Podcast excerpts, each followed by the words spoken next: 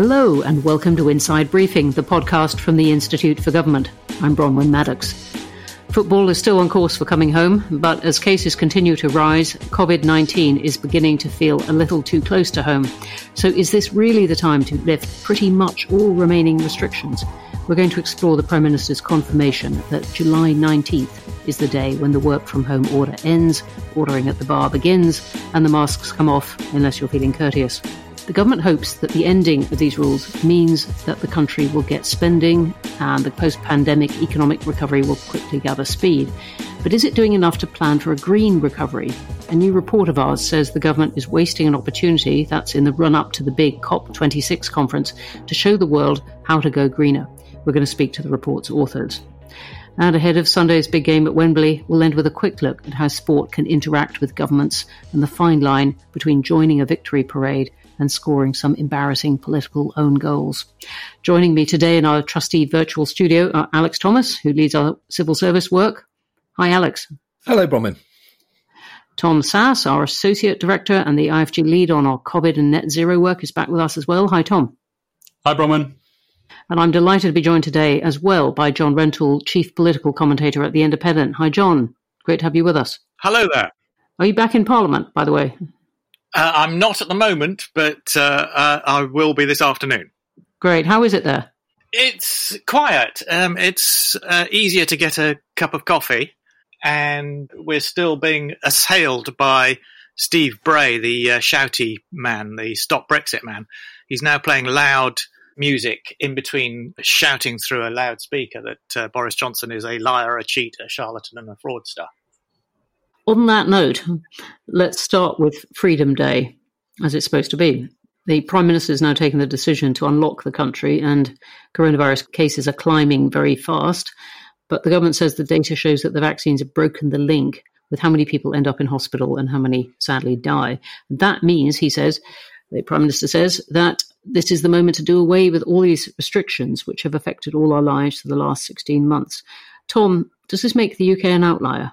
Well, Yes and no, really. No one else has quite taken the, the, the sort of gamble or, or, calculated risk, depending on your perspective, that we have. And certainly, you know, the WHO and some other scientists have been quite critical of our approach. Most other European countries are, are actually a bit more open um, than we are, but they have kept in place some restrictions, and no one's quite gone for the sort of full freedom day. The problem is that the epidemiology of the spread of the virus and the progress of vaccination is now so different in different countries that it's really quite hard to compare. And I think the difficulty for the critics of the government, and I think this is true of, of Labour as well, I'll be interested in John's view, is that we already have a very large outbreak in this country, and that's not going to slow down unless we're prepared to go back into a much harsher lockdown. So if your judgment is that the cost is not worth that, then it becomes a more finely balanced question of how you sort of ride this exit wave. Brilliant. You've given us lots of points to talk about, but just if we can stick on one, does the government have the data to back up this relaxing of the rules, or is it really dates that have won the day? I mean, the, the, key bit of data that they do have, which you mentioned at the top, is, is on the weakening. So I took a look at the, the COVID dashboard this morning, 32,000 reported cases yesterday, 22,400 people went into hospital, just 33 deaths reported. And that final one is obviously the key one to watch out for. The two bits of data that, that we don't really have or, or that we can't say with certainty the first is to what extent that deaths figure is going to stay down. I think it is going to get a bit hairy in the coming weeks and months. Hospitalizations were up 50% last week we don't really have a perfect p- picture of how many people there are susceptible out there and quite how many are going to be caught by this wave. I think the other bit of data that we don't have is a clear picture of the wider impacts of a very large exit wave. So long COVID sort of impacts that could have. Chris Whitty didn't give much reassurance on that at the, the press conference on Monday. And then the final thing I would say is, you know, the key argument that Whitty made on Monday is that delaying this uh, last step any further would lead to a sort of more harmful winter outbreak. He says they've got modelling on that. It would be quite good to see that. Thanks for that. Well, John, what do you make of this? Is this about Boris Johnson's long advertised desire to open up, uh, though he did get more cautious? Or is it the economic hawks of the cabinet really pushing through, saying we've got to open up? What do you think has driven this?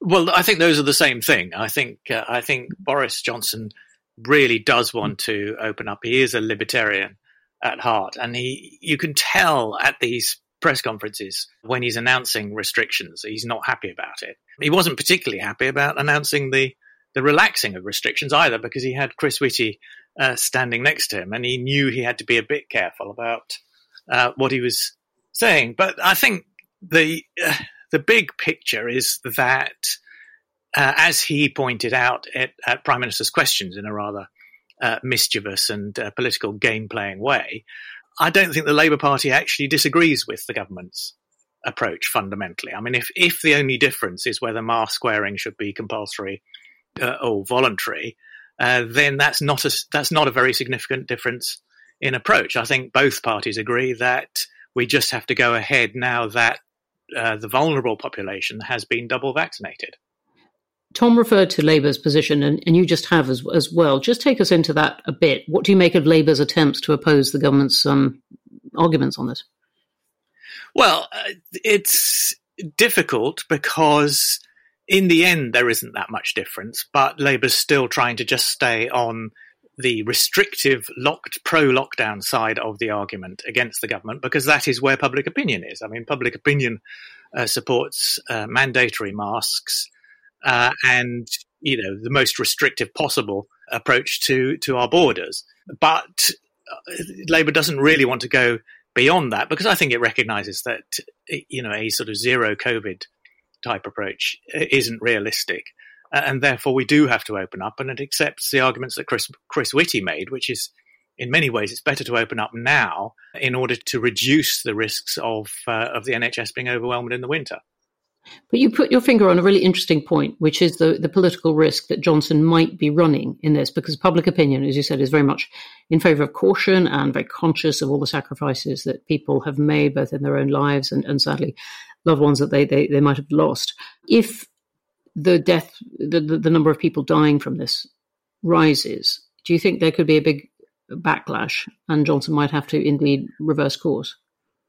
If it's big enough, yes. But I mean, that's the calculated risk, as we're calling it. We're not calling it a gamble.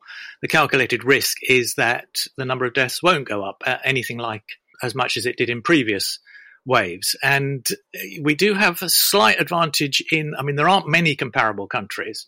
Uh, but Israel is possibly the best comparator because Israel has vac- vaccinated a a significant proportion of its population. It's only just starting to deal with the with the Delta variant, and so it is reversing now and requiring masks um, and and reimposing a few a few minor restrictions. So it'll be interesting to see what happens in Israel. That may be a pointer to the future for us. Alex, can I bring you into this? I'd love to hear from you on uh, your, your insight, and you've worked in government, on how the government makes this really difficult decision about what an acceptable level of deaths is. Well, I suppose the, the first point to say is it's not. Uh, this is you know this is a, a, a, very novel situation. It's not something in this context that a modern government has ever had to quite deal with before. So governments make assessments about the value of life all the time, whether it's about how much to invest in transport or um, how much money to put into the NHS or which drugs to license or whatever. But this sort of um, macro level death number thing is new and uncharted territory. So they will have been feeling their way a bit. I think, as Tom mentioned, they will have models, and Chris Whitty and Patrick Vallance and their uh, teams will have been advising the Prime Minister and the new Health Secretary on what the consequences of their decisions may or may not be. But I think one of the things both internally and externally, they will have wanted to avoid is to get into too many metrics about precisely the numbers of deaths that are or aren't acceptable. Um, because the moment you put a number on it, that boxes you in then as a, as a, as a government. Uh, and so they will have been pointing out the consequences, weighing the the judgments, and in the end, it's a political judgment about how many uh, deaths and uh, uh, serious uh, cases of illness are acceptable. I think the number in the back of their minds, though, is a bad influenza year, which is generally sort of twenty thousand deaths, and so I, I, I would expect that they will have had a kind of 80, 90 deaths a day uh, number in their minds because that equates to that sort of uh, number over the year. But the truth is, no, nobody really knows. And those are extra deaths aren't they? I mean, it's a very difficult question to, to pin down because obviously some people who suffer very badly from flu and perhaps die of it are ones who are more vulnerable anyway. Yes, and the same is is true as we've seen with COVID. Uh, and of course, you don't really know what the additional mortality is until several uh, months later when those uh, figures come out. But I think the grim rhythm that we've all become used to over the last 16 months of uh, daily death totals is is going to be, and, and, those reported deaths. That's why those reported deaths are so important because that's the politically uh, resonant uh, number. Tom, what do you make of these those estimates by the governments?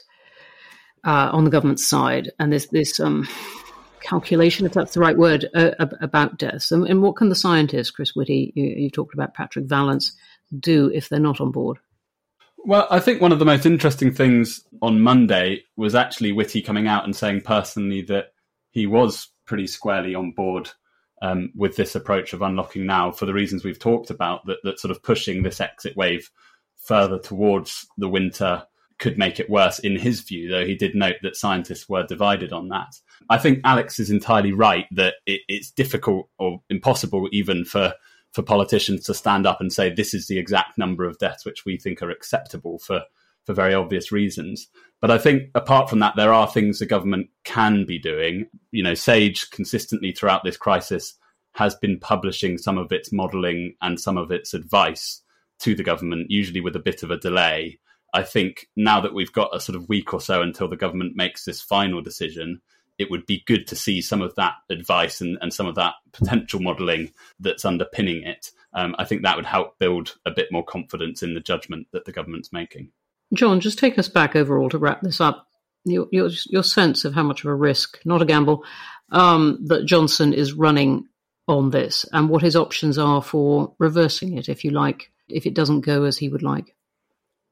Oh well, I mean, I think um, the, the, irreversibility slogan was uh, is is, me, is meaningless. If he if he has to reverse, I think uh, public opinion will support that. So, in that sense, it doesn't. And uh, this is from matter. a prime minister who, who reverses many things. Well, exactly. I mean, you know, Boris Johnson's not really going to surprise people when if he turns out to be slightly inconsistent about something. That isn't a problem. I think he's probably made the right calculation broadly, which is that uh, which is that now is the right time to, to, to to ease restrictions, and I think he will continue to enjoy the benefit of the doubt on uh, on having rolled out the vaccine so successfully. I think that that uh, vaccine halo effect will continue to uh, to, to, to boost his popularity.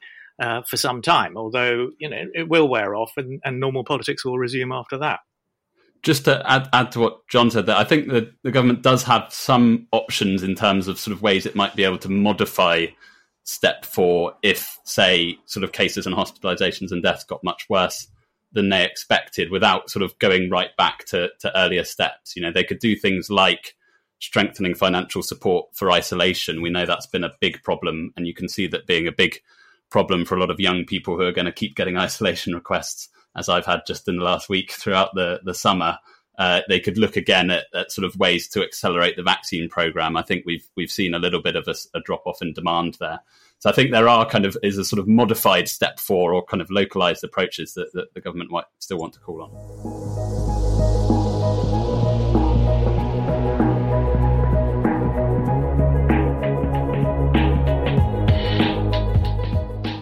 Task now begins, or so the government hopes, to rebuild the economy as people pile into pubs and restaurants, hit the shops, head back to the city centres. But what type of economy is the government actually trying to rebuild? It wasn't that long ago that Boris Johnson promised a green recovery, and it's not long now until the UK hosts the big COP26 conference on climate change. So, just how green is this recovery looking? We're joined now by IFG researcher Rosa Hodgkin, who, with Tom here, is the author of a new report of ours on the green recovery. Rosa, great to have you with us. Hi, Bronwen. In short, tell me your, your feelings. In short, you're not impressed. Uh, no, I wouldn't say I'm particularly impressed. There's been a lot of talk from the government about a green recovery, but there hasn't been very much action to actually make that happen. You compared the UK with other countries. Where do we stand in the league table? It's a bit difficult to make direct comparisons because, apart from anything else, spending is announced on very different timeframes. So a lot of the UK green recovery measures have been over quite short periods, and other countries have announced plans that cover five to 10 years, for example. So it's not always straightforward to make direct comparisons. But I think we can say that the UK wouldn't be at the top of the league table. So, for example, France has committed 30 billion euros of its recovery plan to the net zero transition. The South Korean Green New Deal is around 2% of GDP while the UK brought in 3 billion in retrofit measures in the plan for jobs in July 2020, 2 billion of which was the Green Homes Grant, which I think is generally agreed to have been a failure and ended up being cancelled by March 2021. And then the 12 billion 10 point plan. But the CCC Finance Advisory Committee said that only t- about 3 billion of that was really new spending.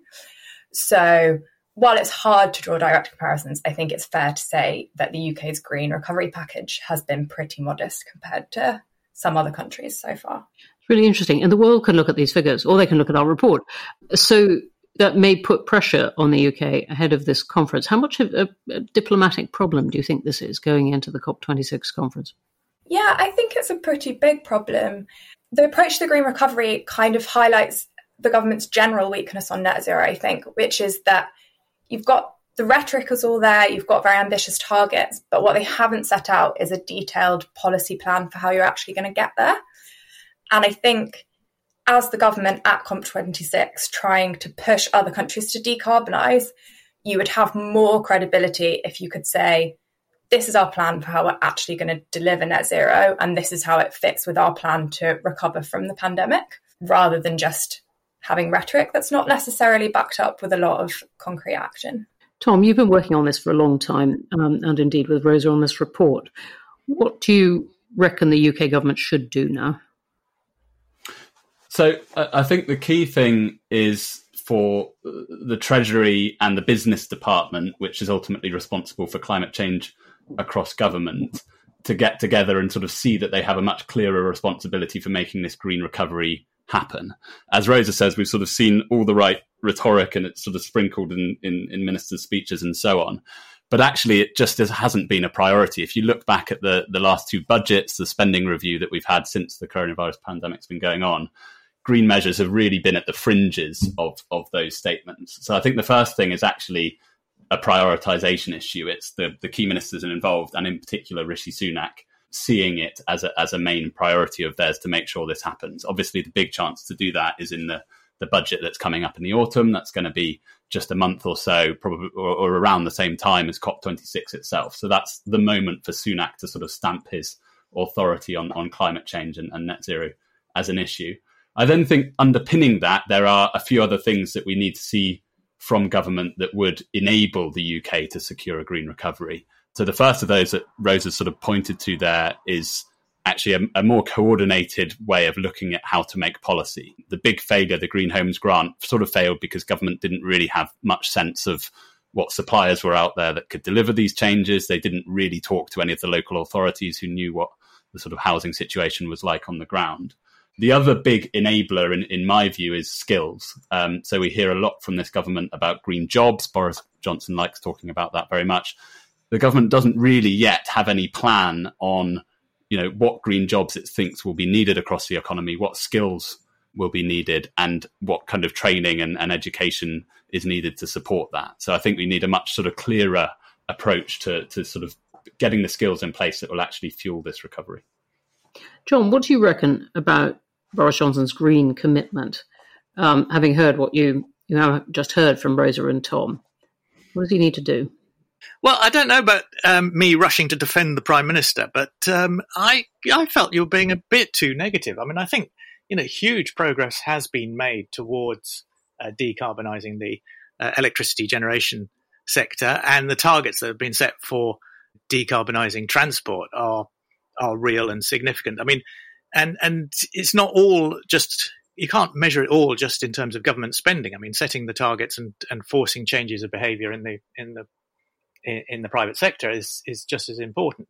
But I mean, yes, there, there is there is still a gap there, but I think that gap then raises questions about the the wider international picture. There's no point in in the UK getting too far ahead in achieving net zero if China is still building coal power stations at a uh, at, you know all these fashionable statistics. I don't know how many how many a week it is, but I mean that does hmm. undermine the the credibility of of a net zero target in in just some rich countries in the West. Well, it undermines the effect of that, but not necessarily the polit- political value. And you, you, you make a really important point. I mean, that I think everyone would say that the mood and the kind of sense of government commitment has really changed. There's a lot of talk about things that are going to be very uncomfortable and expensive for people, like changing their cars or their gas boilers or this kind of thing. Yes, we haven't seen how that's going to happen yet, but there is um, a bit of pressure behind it. Alex, what, what, what do you reckon? You've, you've worked in this area in, in government and you've seen, you've heard it over the years. How would you judge the level of seriousness at the moment? Yeah, so I think the, the, the rhetoric is serious. I think there is a genuine very nicely put. uh, yeah, there, there is a there is a genuine. Often it is, yes. Yeah, yeah. There's a genuine intent there, and I think I, I do think this prime minister and this government see the domestic benefit of being ahead of the game on some of these. So if we are world leaders, John's right that obviously the main prize is to get an international agreement to cut carbon emissions globally. But there is a domestic benefit to being at the cutting edge of electric vehicle production, as we've seen uh, uh, in terms of UK investments over the last week or so. So I think they get that. One of the things I'll be watching for, though, is uh, there's a narrative starting to come out. We've seen from Steve Baker and Nick Timothy, so those uh, voices in the Conservative Party about what they see as a democratic deficit in some of this. So you set up the Climate Change Committee, governments commit to targets, it's quite easy then to say there are these sort of nefarious officials and uh, and uh, quangos that are requiring the government to do something without public consent. So I think the government does need to have a real eye on public consent. And then the final thing is, of course, as Tom pointed out, absolutely this is a cross government problem. It's a whole of government effort. We've one of the reasons why we've been relatively successful at decarbonising our energy production is that energy and climate change policy were put together in the mid noughties. And so the sort of incentives within government were aligned to take action on that. We've been much slower on housing, transport uh, and and the and agriculture and the other big sectors that that will need to decarbonize partly because of um, a sluggishness and a and a lack of uh, kind of political and administrative coordination over years in government. You put your finger on an interesting Whitehall point, which is that we don't have a department for energy and climate change anymore, even though they have been brought together, as as you say.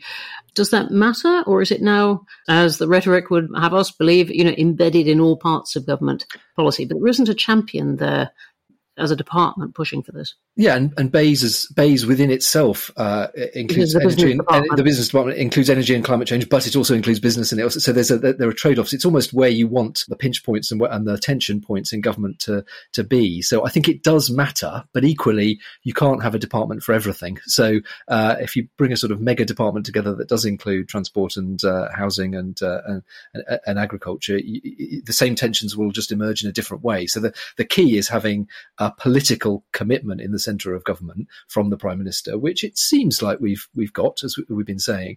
But then the uh, the administrative means through cabinet committees, through powerful units in the centre, to make sure that heads are being cracked together in in those departments in the right way, and that individual secretaries of state, when they're making decisions, tilt towards the government's objective of net zero rather than uh, uh, rather than some of the many other objectives that they'll be they'll be juggling. You know, building more roads or uh, building more houses. Hmm. John, is there room for Labour here, or is it another area where it's really difficult for them to oppose the government? No, it is. It is very difficult because I mean that is one of the things that uh, Boris Johnson has achieved. I mean, as you say, he's sincere at the level of, of rhetoric about these green objectives. Um, I mean, I, I, must say, having watched him at the liaison committee uh, this week, where I think much more than any other prime minister, he gives away what he really thinks. He was very happy to talk about hydrogen and, and all sorts of exciting, futuristic green things. But when it came to actually putting up people's bills, energy bills, he, he suddenly uh, backtracked in the way that all prime ministers have in the past. And uh, you get a sense that he's not really prepared to push uh, against uh, against public resistance. And I think that does raise the important. I mean, Alex is absolutely right. That does raise the question of whether there is public consent for this. I mean, I've seen I've seen some opinion polling suggesting that you know, most people in this country don't even know what net zero means.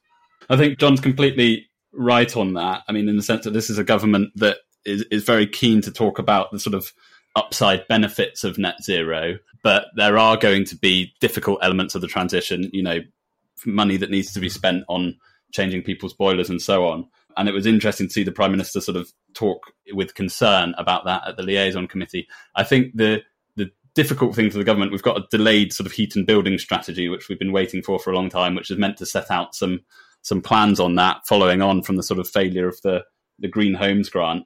I think if you keep ignoring this, then you sort of cede the ground to, to people like Steve Baker who just want to talk about the downside.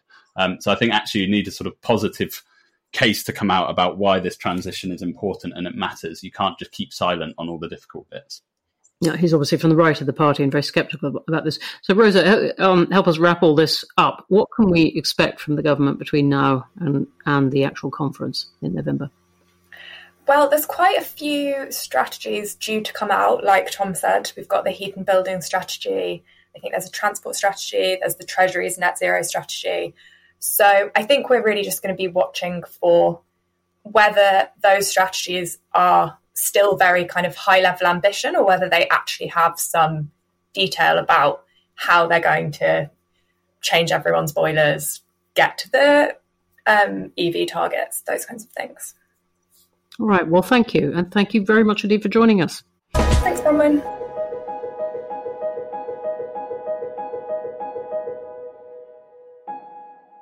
Okay, and with that, let's turn finally to the um, what's indisputably on the front pages, and um, it isn't for all kinds of reasons, net zero or even coronavirus. It's football. That isn't classic IFG territory, perhaps, but if Boris Johnson can paint, him, paint himself as a bona fide fan of the game, then I'm pretty sure we can. John, can winning international football teams translate into bounces for governments, and can losing teams have the opposite effect, do you think? Yes, I think there is some uh, academic research on this from America that big sporting events do uh, do benefit uh, incumbents. I think that's probably at state level rather than national level. But the important thing is that politicians think uh, that there is an effect. Um, I mean, I've just been reading uh, the astonishing bit in Alastair Campbell's diaries from the Euro 96 competition when England got knocked out by Germany in the semi final. Alastair Campbell uh, very honestly confides in his diary that he wanted England to, to be knocked out because if England had got to the final, then the John Major government would have benefited from the feel good factor. It's not new for politicians to seize on sporting glory, is it? Uh, no, uh, you know, Harold Wilson did uh, comment. I think I can't find the actual quotation, but he did say something like, uh, "You know, England only wins World Cups under Labour governments after the 1966 uh, victory." Um, and you know, many Labour people blame Harold Wilson's defeat in the 1970 election on on England being knocked out again by Germany in the 1970 Mexico World Cup uh, which happened just a few days before the election. Although there were also uh, some rather bad economic statistics in those uh, those final few days. And what about Tony Blair, his, uh, his, his famous header um, with, with, Kevin Keegan? You think that won him a few votes? well, it certainly didn't lose any. I don't think he was quite good at um, co-opting football sentiment. And I think it's interesting, although England were knocked out of the 96 Euros, that sort of sense of, you know, football coming home and uh, the sort of national euphoria um, actually continued, even though we did get knocked out, and added to the sort of sense, I think, of the country preparing for a fresh start. And that was. Uh, that is a remarkable achievement from opposition to try and co-opt some of that uh, sentiment uh, and take it away from the from the incumbent government. Yeah, it can go wrong. I remember a painful episode. I was going around as a journalist, going around China with Gordon Brown before he became prime minister, when he was very much wanting to be prime minister. That that long period, and and he was saying to various uh, Chinese students who, who came around, um, "Oh, I really wanted all this time to be a football coach," and they said, in, in terms of uh, loser, we really want to be accountants and finance ministers. They were really unimpressed. That's Gordon. Gordon Brown had awful problems, of course, because he uh, being Scottish, uh, he he said that you know he went through it rather sort of methodically and logically about you know he would support Scotland in any competition until they were knocked out, and then he would transfer his affiliation to England if they were still in, um, which got him into all sorts of uh, logical scrape. Still might, still still might, as he stands up to uh, argue for the union. those who uh, slip up, I'm, I'm thinking of uh, the David Cameron, our marvellous bit of national comedy when he confused which team he supported. That, that tends not to go down. He's so he's so embarrassed about that. If you if you read his his memoirs, he appears to it appears to have been a genuine mistake. But uh, this thing about politicians pretending to be interested in football, I mean, the extraordinary thing is that Boris Johnson, I mean, everybody knows that Boris Johnson doesn't really know anything about football because they've all seen that video of him rugby tackling a, a player in a, in a, in a soccer match. And yet he some, somehow gets away with it, putting on a, a football shirt over his suit. And uh, because he's sort of just genuinely enthusiastic and excited about stuff. And he's kind of a theatrical character. Alex, what, what do you what do you make of this? Well, I mean, it's interesting you mentioned Gordon Brown because of, of all prime ministers, he probably was the most authentic football fan, yes. and yet got absolutely no, no credit for it at all. And, uh, and and Boris Johnson manages to, you know, if you can fake the authenticity, you've got it, you got it made, I, I suppose. The other side of this, uh, John's covered the sort of public and presentational side, but certainly in the Blair Brown era, there was inside government. There was definitely a sort of tribal sense of uh, the importance of supporting a football team and being able to to join in the banter and the office chat about it. And I was I was wondering about this this morning that that it was almost an opportunity for civil servants to show a bit of tribal passion uh, in in this uh, you know dispassionate world that, that civil servants often live in. Building relationships with ministers was really important, and being able at the very top of government to show a bit of uh, a bit of bonding and a bit of tribal loyalty over a football team, I think was quite helpful for some very senior civil servants uh, during the during the uh, uh, Blair and Brown governments. Tom, what, what do you reckon that politicians might learn from, say, Gareth Southgate, who's I mean, got an enormous amount of credit for the way he's spoken and conducted himself, as has the team. Yeah, well, I think uh, Gary Neville, who's a sort of known Labour supporter, was making this point in no uncertain terms last night, sort of contrasting Southgate's leadership qualities with, with some that he thinks have been sort of lacking in the in the last eighteen months in the UK among politicians. I mean, I think it's really interesting. If you look at what, what Southgate's done, he's clearly very skilled as a manager. You know, people sort of criticize his tactics sometimes, but actually has a sort of broader sense of being a manager in terms of sort of setting a clear overarching goal for the team and getting everyone together behind that goal. I was interested to read this week that he's been studying the All Black rugby team and the sort of learning from some of the methods they use. He's also clearly a very good man manager. I noticed after one of the games that he sort of mentioned the whole squad, including all of those getting on. So, sort of maybe some lessons there in sort of managing ambitious colleagues on the back benches, or sort of thinking about, um, you know, how how you how you include the whole team working towards a particular goal.